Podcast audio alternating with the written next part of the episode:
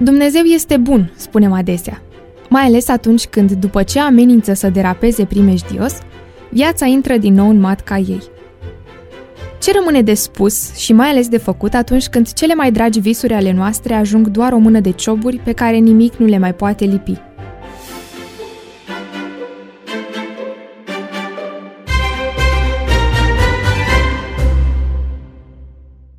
Ajungem să credem că știm exact care e planul lui Dumnezeu pentru viața noastră.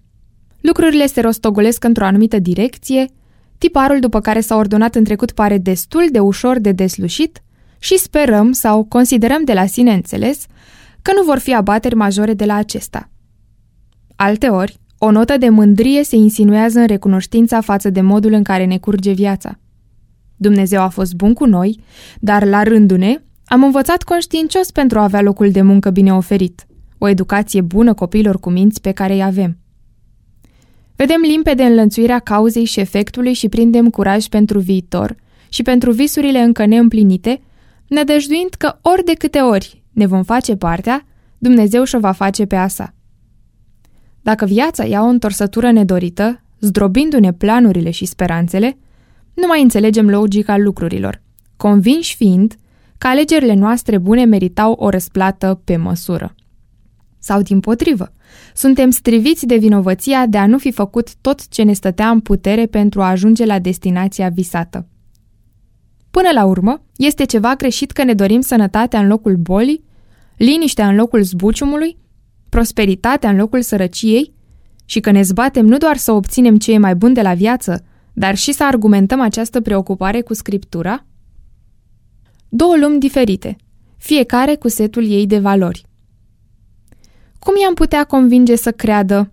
Se lamenta în secolul al III-lea Ioan Hristostomul, observând că aidoma necreștinilor, creștinii erau atrași de bogăție, căutau la fel de mult faima și puterea și dovedeau aceeași teamă de suferință și de moarte.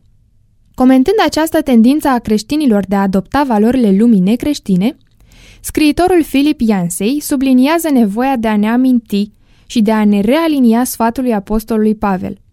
Gândiți-vă la lucrurile de sus, nu la cele de pe pământ. Trăind în lumea vizibilă, va fi inevitabil să ne lovim de provocările ei și să ne bucurăm de darurile bune așezate în ea.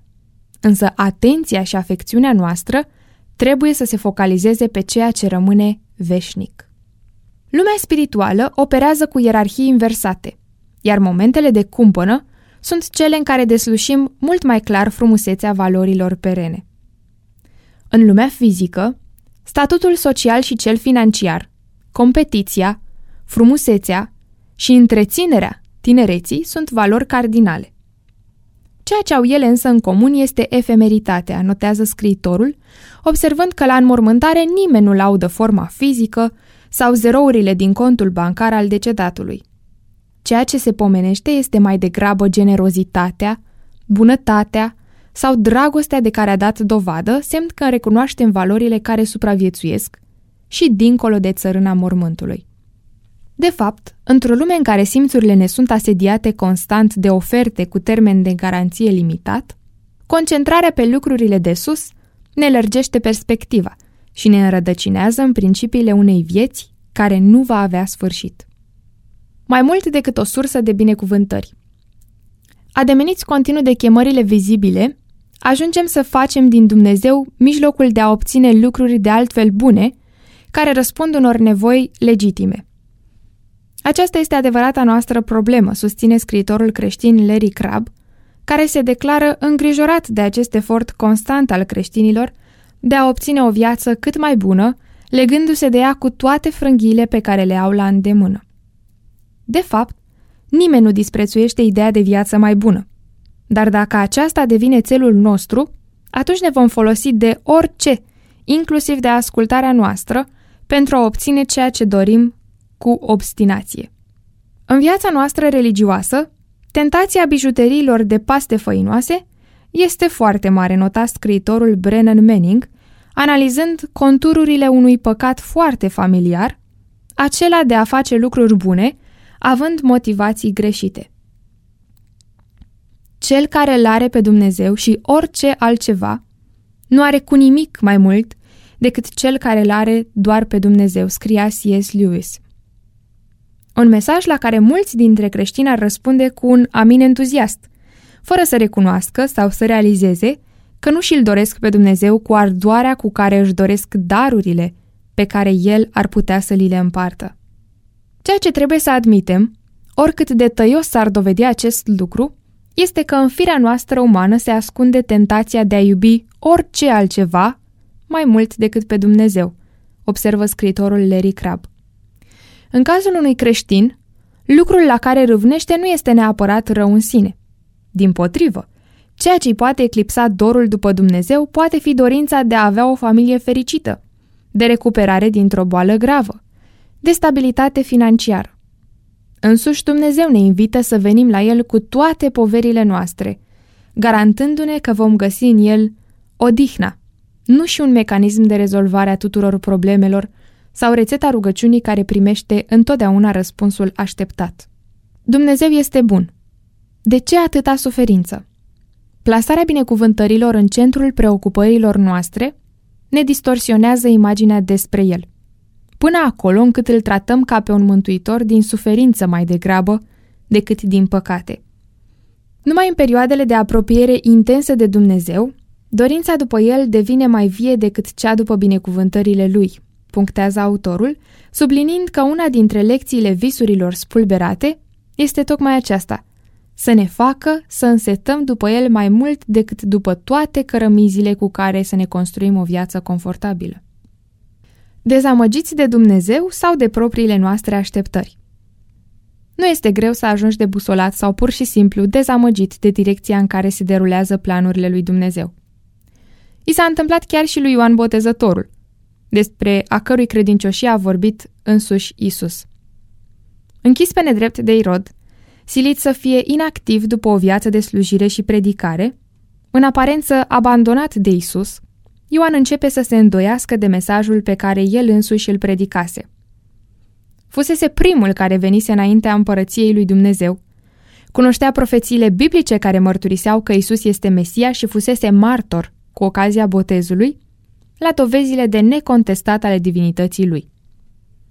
Dezamăgirea pe care o încerca Ioan era rodul înțelegerii greșite a misiunii lui Isus și a naturii împărăției sale. La fel ca ucenicii, el aștepta ca Mesia să revendice tronul lui David și să-și folosească autoritatea împărătească pentru a eradica suferința și apăsarea sub care se găsea poporul. Numai că o astfel de așteptare era centrată pe un Mesia care nu fusese promis. În cele din urmă, Ioan depășește îndoiala și dezamăgirea înțelegând, după raportul adus de ucenicii lui, că argumentul cel mai convingător al Dumnezeirii lui Isus este modul plin de milă cu care slujește nevoilor neamului omenesc. Poate că nu ne regăsim în curajul, devotamentul și credința slujitoare de care dă dovadă Ioan de-a lungul vieții sale. Dar este foarte ușor să ne oglindim în slăbiciunea unei tulburătoare schimbări de registru. De la afirmația triumfătoare Iată mielul lui Dumnezeu care ridică păcatul lumii, la interogația amară. Tu ești acela care are să vină? Sau să așteptăm pe altul? Privind pierderile în ochi, lecții predate de dezastrele vieții. Atunci când credem că Dumnezeu ne-a dezamăgit, cel mai probabil așteptările pe care le-am avut cu privire la El sunt sursa reală a dezamăgirii noastre.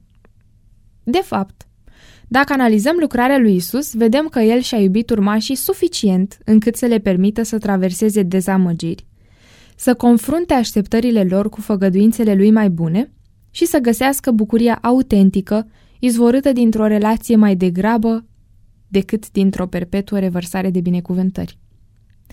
În cele din urmă, tocmai pentru că adesea nu vedem imaginea de ansamblu, Faptul că nu înțelegem ce face Dumnezeu la un moment dat ar trebui să ne conducă la o atitudine de închinare și nu la una de îndoială, conchide autorul. Frângerea are întotdeauna lecțiile ei. Pe o scara suferințelor umane, nu mi se pare că suferințele mele au fost prea mari, afirmă scriitoarea Elizabeth Elliot, a cărei viață poate contrazice ușor această afirmație.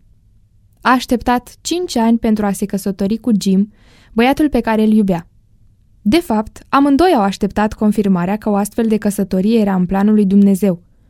Viața lui Jim avea să fie una dură, de misiune, departe de America și de confortul și siguranța vieții de acolo. Când în sfârșit s-au căsătorit, viața lor împreună avea să se încheie după 2 ani și 3 luni, în urma unui atac sângeros al indienilor Auca asupra lui Jim și a celor patru colegi ai săi. Tânără, văduvă, cu un copil mic în brațe, Elizabeth a ales să rămână o vreme printre indienii Kichua și să continue lucrarea soțului ei, simțindu-se adesea copleșită din cauza singurătății și a responsabilităților cărora trebuia să le facă față. S-a căsătorit din nou, 13 ani mai târziu, cu profesorul de teologie Edison Leitch. Mariajul a durat patru ani, până la moartea lui Leitch, provocată de un cancer agresiv. Orice ni s-ar întâmpla, rămânem în continuare sub aceleași auspicii, scrie Eliot, mărturisind că pierderile suferite au ajutat-o să aprofundeze o lecție învățată încă din colegiu. Aceea de a-și găsi bucuria în Hristos mai mult decât în orice altă persoană dragă sau circunstanță fericită.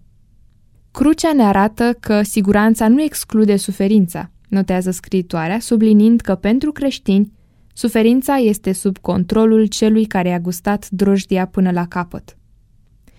Iar dacă Dumnezeu nu pierde niciodată și dacă tot ce are El este și al nostru, în realitate, orice pierdere am suferi, ea poate și va fi transformată în câștig de El.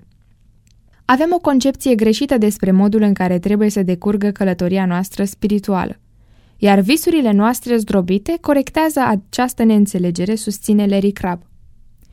Dacă totul ar merge bine, lucru de altfel imposibil într-o lume brăzdată de păcat, am crede că trăsătura distinctivă a vieții de creștin este descoperirea slavei și bunătății lui Dumnezeu în bunăstarea noastră materială, relațională sau emoțională.